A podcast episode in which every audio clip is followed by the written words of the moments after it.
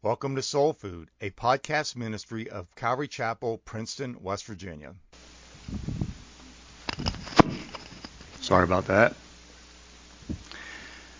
I'd like to begin this morning with a pop quiz. I'm going to make a series of statements, and in your head, you're going to answer true or false. Here we go. Bulls get angry when they see red. James Cagney said, You dirty rat. Camels can go longer without water than any other animal. Captain Kirk said, Beam me up, Scotty. The Great Wall of China can be seen from the moon. And finally, Sherlock Holmes said, Elementary, my dear Watson. All of those statements are false, according to the Bureau of Misinformation. I even looked up a couple just to make sure. For instance, it is the Australian kangaroo rat that can go the longest without water. And it wasn't beam me up Scotty, it was beam me up Mr. Scott. My point is, we can be sincerely believe something and still be sincerely wrong. And that is where all those who have followed Adonijah are going to find themselves in our account today. Welcome back to 1 Kings. We pick up our account in verse 38. If you recall from last week, Adonijah sits eating with his supporters, seemingly in possession of his father's empire. Unfortunately for him, a less public power play has also occurred. Those he soon expects to eliminate have moved into action. Led by the seasoned prophet Nathan, this group will install Solomon as co regent with his declining father. Look at verse 38 with me. So Zadok the priest, Nathan the prophet, Benaiah the son of Jehoiada, the Cherethites and the Pelethites went down and had Solomon ride on King David's mule and brought him to Gihon. And Zadok the priest then took the horn of oil from the tent and anointed Solomon. Then they blew the trumpet, and all the people said, Long live King Solomon. And all the people went up after him, and the people were playing on flutes and rejoicing with great joy, so that the earth shook at their noise. We begin the story with them blowing trumpets and screaming, Long live King Solomon. According to ancient tradition, the death of a ruler is greeted with the following words The king is dead, long live the king. And once again, this seems like a contradiction. If the king is dead, then what use is there in wishing him a long life? But the point is, is that the kingdom will endure. Even though one king has died, another king is going to rise and take his place. The kingship will survive, and therefore the people hope for the continuity of the monarchy when they say the king is dead, long live the king. And when these servants prayed that Solomon's kingdom would surpass David's, they were not insulting David, but honoring God's promise to give David a royal dynasty it says that the earth shook at the noise of this. This did not go unnoticed by Adonijah in his personal little Mardi Gras. Verse 41, please. Now Adonijah and all the guests who were with him heard this as they finished eating. When Joab heard the sound of the trumpet, he said, Why is the city making such an uproar? While he was still speaking, behold, Jonathan, son of Abiathar the priest, came. Then Adonijah said, Come in, for you are a valiant man, man and you bring good news. But Jonathan replied to Adonijah, On the contrary, our Lord King David has made Solomon king. The king has also sent with him Zadok the priest, Nathan the prophet, Benaiah the son of Jehoiada, the Cherethites and the Pelethites. They have mounted him on the king's mule. Furthermore, Zadok the priest and Nathan the prophet have anointed him king in Gihon, and they have come up from there rejoicing, so the city is going wild. That is the noise which you have heard. Besides, Solomon has even taken his seat on the throne of the kingdom. Moreover, the king's servants came to bless our Lord King David, saying, May your God make the name of Solomon better than your name, and his throne greater than your throne. And the king bowed himself on the bed. The king also has said this. Blessed be the Lord, the God of Israel, who has granted one to sit on my throne today while my own eyes see it. Events have moved so rapidly that Adonijah and his party was caught unaware that their gathering has now been rendered obsolete. En Rogel, where Adonijah's party was gathered, was less than a mile from the valley down there in Gihon. The sound of the trumpet was the first clue picked up by the old warrior Joab. In all the clamor, Joab's military trained ears heard the sound of the trumpet. And he knew that the sound of that, he recognized in that, that something big was going on. At this point in the narrative, there is a dramatic scene change. And the Bible takes us back to the feast that Adonijah was hosting right outside of Jerusalem. The proper literary term for this kind of situation is dramatic irony. Dramatic irony occurs whenever a reader knows something that a character in the story does not know. In this case, Joab heard the sound of a trumpet followed by the noise of the crowd. He may not have known what it meant, but we do. It was the sound of Solomon's triumph and therefore the trumpet blast of Adonijah's downfall. We are giving the impression that until the disturbing sound was heard from the north, Adonijah and those who had gathered with him were partying and completely unaware of the drama that had been unfolding in the city. It did not even cross their minds that there would be any challenge to Adonijah's presumptuous self confidence. However, his arrogance is about to become his undoing. Now, Abiathar's son Jonathan arrives with news. But we sense even now that Adonijah is still upbeat. He does not yet share Joab's anxious agitation. He probably thought that the news of his own enthronement at Enrogel may have already reached the city and caused a joyous uproar for him. That is how blind sin can render us. Vanity is capable of that kind of delusion. He was persuaded that Jonathan must be the bearer of good news. Good news, that is, for Adonijah. In the Hebrew, verses 46, 47, and 48 each begin with the phrase, and also. We can almost imagine Jonathan taking a deep breath and saying, and also, and also, and also. The irony is, is that Jonathan's message was undeniably good news, as in the news of something very good indeed. But Adonijah is not going to think so. In this, Jonathan's message was very much like the gospel of Jesus Christ. Indeed, the verb here translated bring news is the source of our English word evangelize, meaning to preach the gospel. The gospel that we proclaim is good news. It is news of something tremendously good. But that does not mean that it is good news who, for those who do not want Jesus to be their king. Poor Adonijah.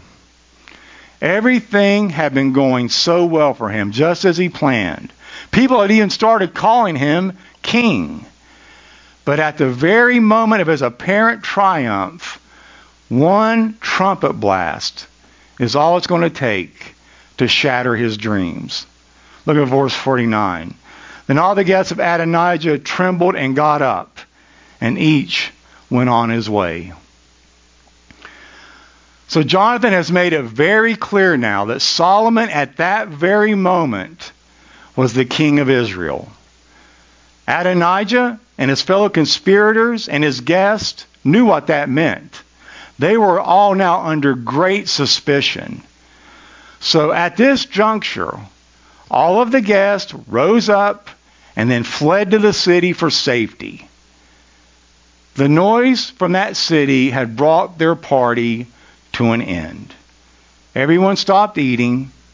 They sensed that something momentous had happened.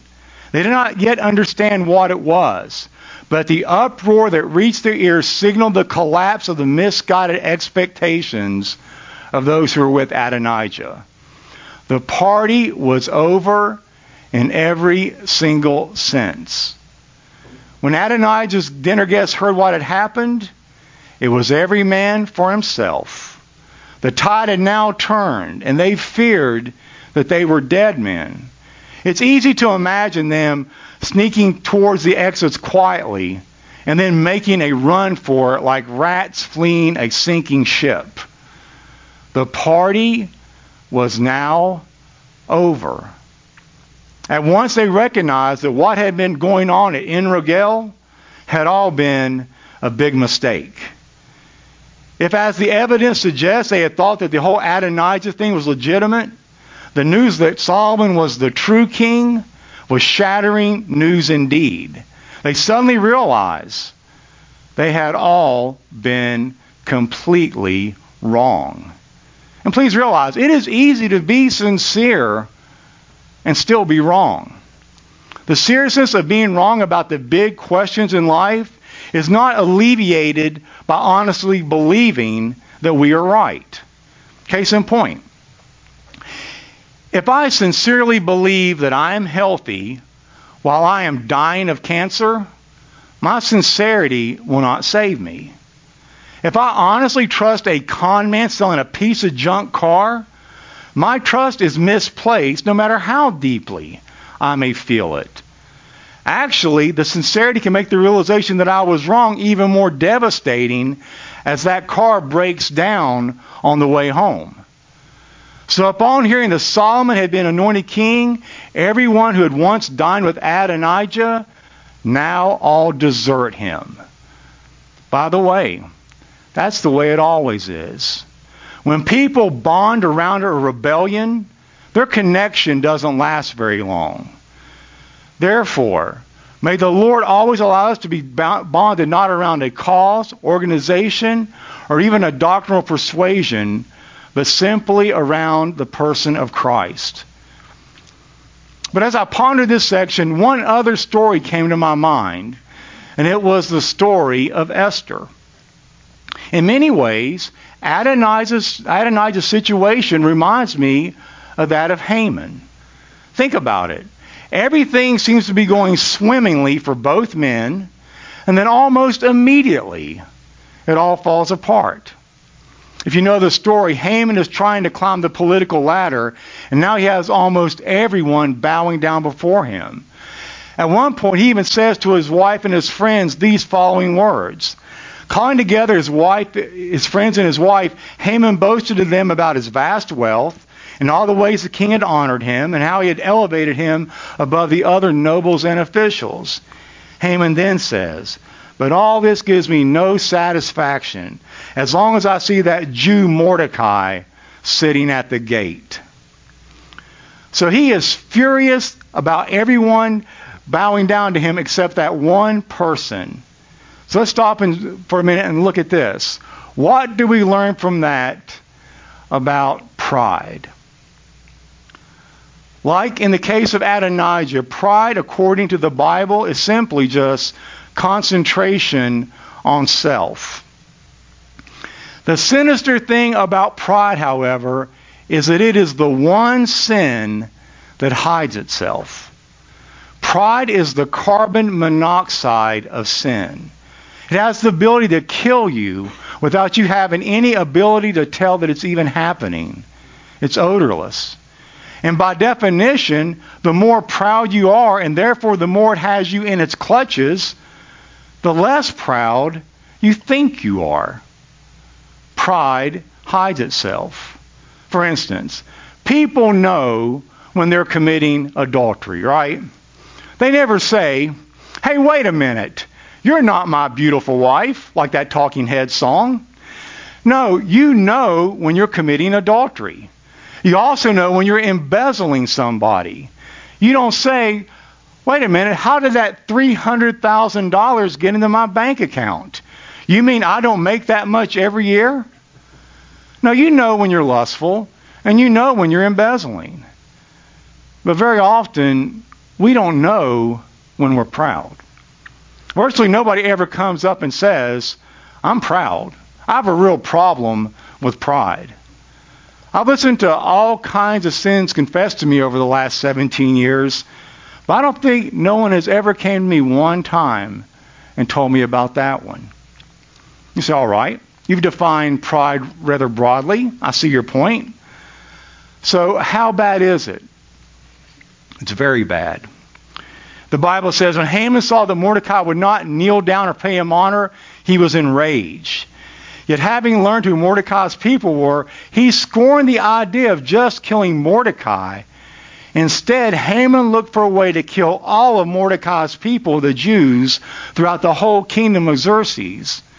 He wasn't satisfied with just killing Mordecai, Mordecai and therefore making him bow in a sense. No, he now wants to destroy the entire community. So he goes to King Xerxes and he says, he tells him about a group of people who don't obey the king's laws. He says, if you'll just give me permission to slaughter them and take their wealth, and by the way, your majesty, lots of that loot will then go into your treasury, because we know that the king had depleted his treasury with a disastrous campaign in Greece, so he really needed the money. So the king gives him his signet ring and says, go ahead. He doesn't even find out who the group of people are. So Haman makes a law, and since it was a law of the Medes and the Persians, it was irrevocable. Haman designated a day, and on that day, the neighbors of the Jews anywhere in the Persian Empire were able to destroy the Jews and take their wealth as plunder. Thousands of people were going to die. This is Esther 5:13. Yet all this does not satisfy me. Every time I see Mordecai the Jew sitting at the king's gate, then Zeresh, his wife, and all his friends said to him, Have a wooden gallows built 50 cubits high, and ask the king to have Mordecai hanged on it, and then go joyfully with the king to the banquet. And the advice pleased Haman, so he had the wooden gallows made.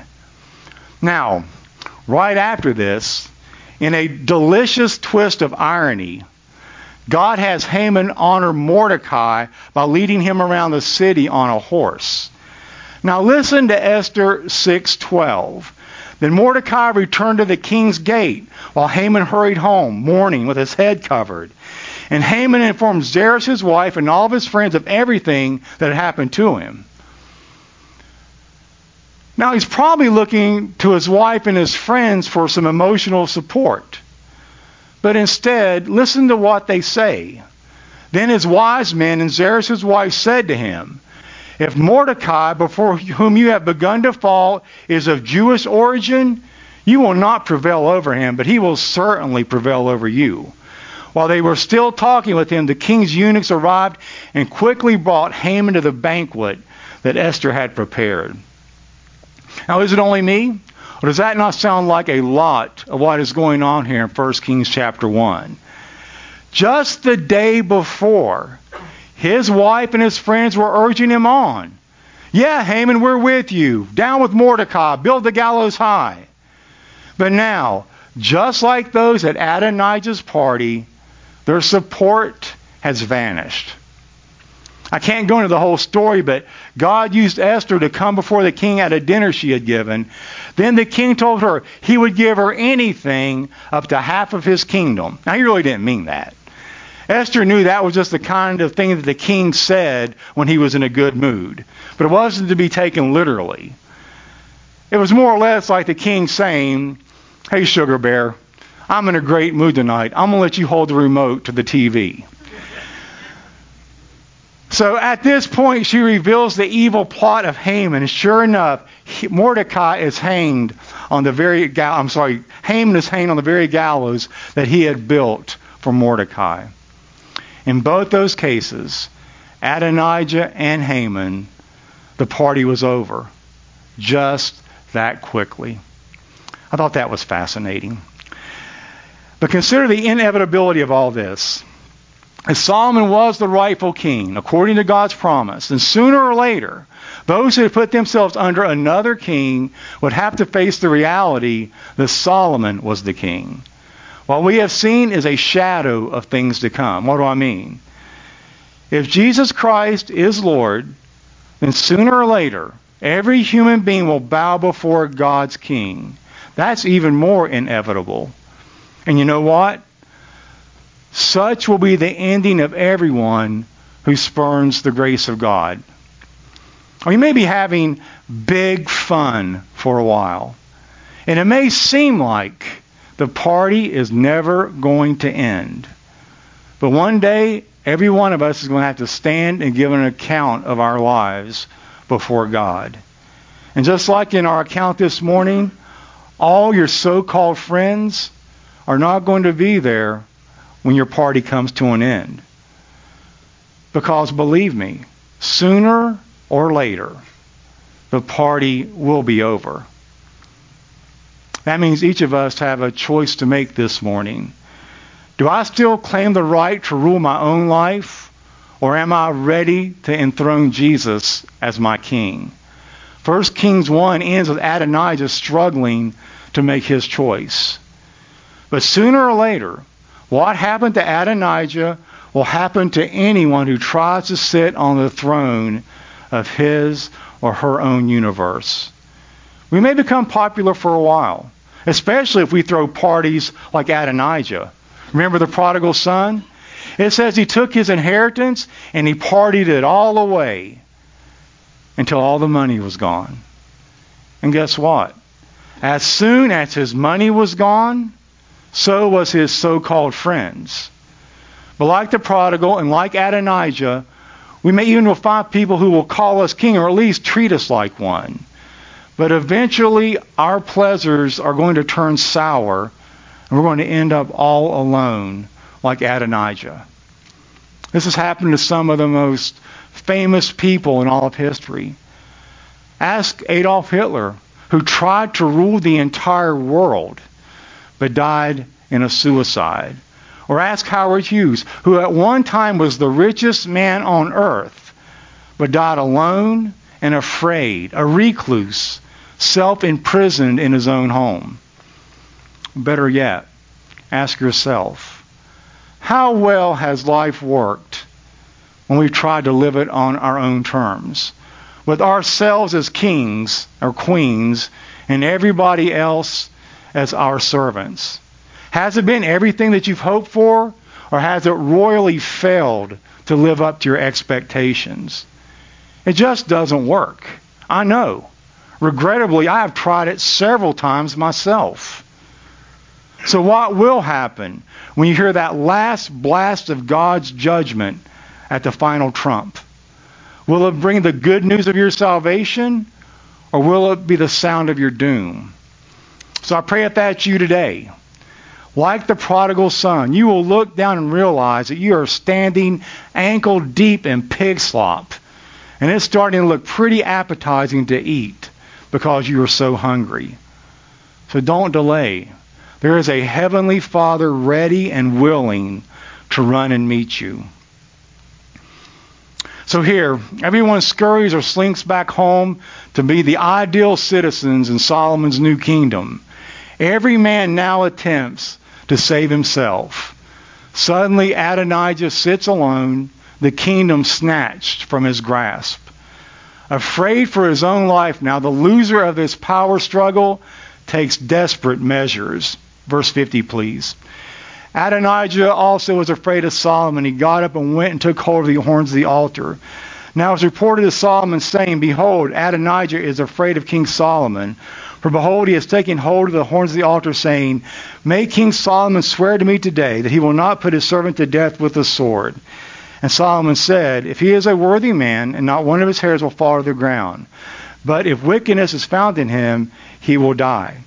So King Solomon sent men, and they brought him down from the altar, and he came and prostrated himself before King Solomon. And Solomon said to him, Go to your house. Why did Adonijah grab the horns of the altar? The altar in the tabernacle had horns on its corner that was used to tie down the animal sacrifices that were to be placed upon the altar. And so when a man was afraid or in trouble, he would run to the tabernacle and lay hold of the horns on the altar to plead for mercy. This is what people in danger did before the establishment of the six cities of refuge found in Exodus. A place of asylum at least delayed judgment and gave the accused an opportunity for a hearing. However, according to the law of Moses, doing this would save the life of someone who had convicted, convicted involuntary manslaughter. But that's not what the case is here. So Adonijah had no legal reason to expect that would keep him safe. but it was probably the only thing he could think of. It was maybe the best way to beg for his life and possibly the only thing that could still save him. So here we see Adonijah pitifully clinging to the horns of the altar, which makes a striking contrast to the man who had exalted himself earlier and paraded himself through, through the Jerusalem streets proclaiming, I am the king. As in the case with Haman, what a difference a day can make. It has told Solomon where his brother is, and Solomon says, If he's a worthy man, not one of his hairs will fall to the ground, but if wickedness is found in him, he will die. At this point, Adonijah is brought before Solomon, just prostrates himself before his brother. And when Adonijah appeared before him, notice Solomon didn't rant and Solomon didn't rave. But with the authority of the kingdom behind him, he simply said, Well, you would tell a naughty six year old just go to your room. On the one hand, that was mercy. Adonijah need not die. Solomon was prepared to spare his life. In context, this must be seen as a gracious act. Solomon began his reign not by seeking vengeance, but in showing mercy. On the other hand, Solomon's promise of mercy was not unconditional. Adonijah must prove himself a worthy man. In other words, he must display the kind of integrity and valor and a supporter of Solomon's rightful rule. However, if wickedness was found in him, he was going to find no mercy from Solomon. These conditions were essentially political. Adonijah's safety depended on no more treachery, as his grasp for the throne now must be understood. Now, not everything is peaches and creams at this point, but to date, Adonijah has made the proper response. That is all that has been required. So long as he continues in that submission, he has promised safety. Yeah, we know there's going to be such an outward thing and a kind of an external submission that really stands miles apart from a glad internal one. There can be a formal submission given because of conditions or circumstances. Something like the 67 standing ovations that Ceausescu of Romania once received during a five hour speech. Now, in that case, no one would imagine that such tedium could call forth such genuine enthusiasm. So, in our account this morning, all you can say is, Oh, how the mighty have fallen. The man who tried to elevate himself was brought low. The man who wanted to be king is now paying homage to his younger brother. The man who tried to give all the orders is now told to go to his room. From this point on, Adonijah would be on probation.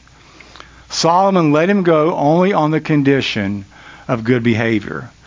Now, Adonijah, from this point, has to prove himself to be a worthy man. But sadly, everything we know about Adonijah thus far makes it seem very unlikely that he will be able to meet Solomon's royal condition. In an act of outward submission, he has sworn allegiance to the Lord's anointed, but has he truly surrendered the sovereignty of his heart? So as we finish today, Solomon showed mercy to his brother and allowed him to return to his home in Jerusalem. This amounted basically to house arrest because Solomon's guards could keep Adonijah under constant surveillance. But Solomon warned his brother to be um, how he behaved, for as an insurgent, Adonijah was definitely worthy of death. If he stepped out of line, he would be executed. Adonijah bowed before Solomon but we are going to see that neither his heart was submitted to the Lord or to his brother. So 1 Kings 1 ends with Adonijah struggling to make this choice. The royal failure of all his selfish plans has left him in a real predicament. On that morning, he was having his head sized for a crown. And now he's in danger of losing his head altogether. So how would he respond? Would he still insist on calling himself the king, or would he bow before the Lord's anointed? Adonijah would have been wise to listen to Psalm chapter 2, which describes how the kings of the earth put themselves on the throne and take counsel against the Lord and against his anointed. This is exactly what Adonijah had done, of course. But the psalm ends with this advice. It says, Now therefore, O kings, be wise, be warned, O rulers of the earth. Serve the Lord with fear and rejoice with trembling. Kiss the Son lest he be angry and you perish in the way. It almost sounds as if the psalmist is speaking directly to Adonijah. Well, this is exactly what he needed to do if he wanted to save his life. He would need to serve the Lord with fear and embrace the kingship of his son. For now, we'll have to put ourselves in the story and consider our own relationship to God's anointed and his eternal king, Jesus Christ. The Bible says that Jesus is superior to Solomon, and we see a superiority here. As much as we may admire Solomon for giving Adonijah another chance, we should even more thank Jesus for giving us multiple chances. Solomon said that Adonijah would be spared if he proved himself worthy, which was certainly fair enough. But Jesus says he will accept us when we are unworthy, as we all are. Solomon said that if Adonijah sinned, he would die. But Jesus, seeing that we had sinned, climbed up on the altar of sacrifice and died in our place. Now there's a real king for you, a ruler who will offer his life for your salvation. Let us pray. Lord, you are the greater Solomon. Not only have you given us multiple chances, your word says that God demonstrated his love for us in this, that while we were still yet sinners, you died for us. So that means that when we were at our worst, you looked down the quarters of time and chose us to be your own. Amazing love, how can it be that thou, my God, would die for me? Draw us to yourself and fill us with your Holy Spirit and make us more like our Lord. For it is the name of Jesus that we pray. Amen.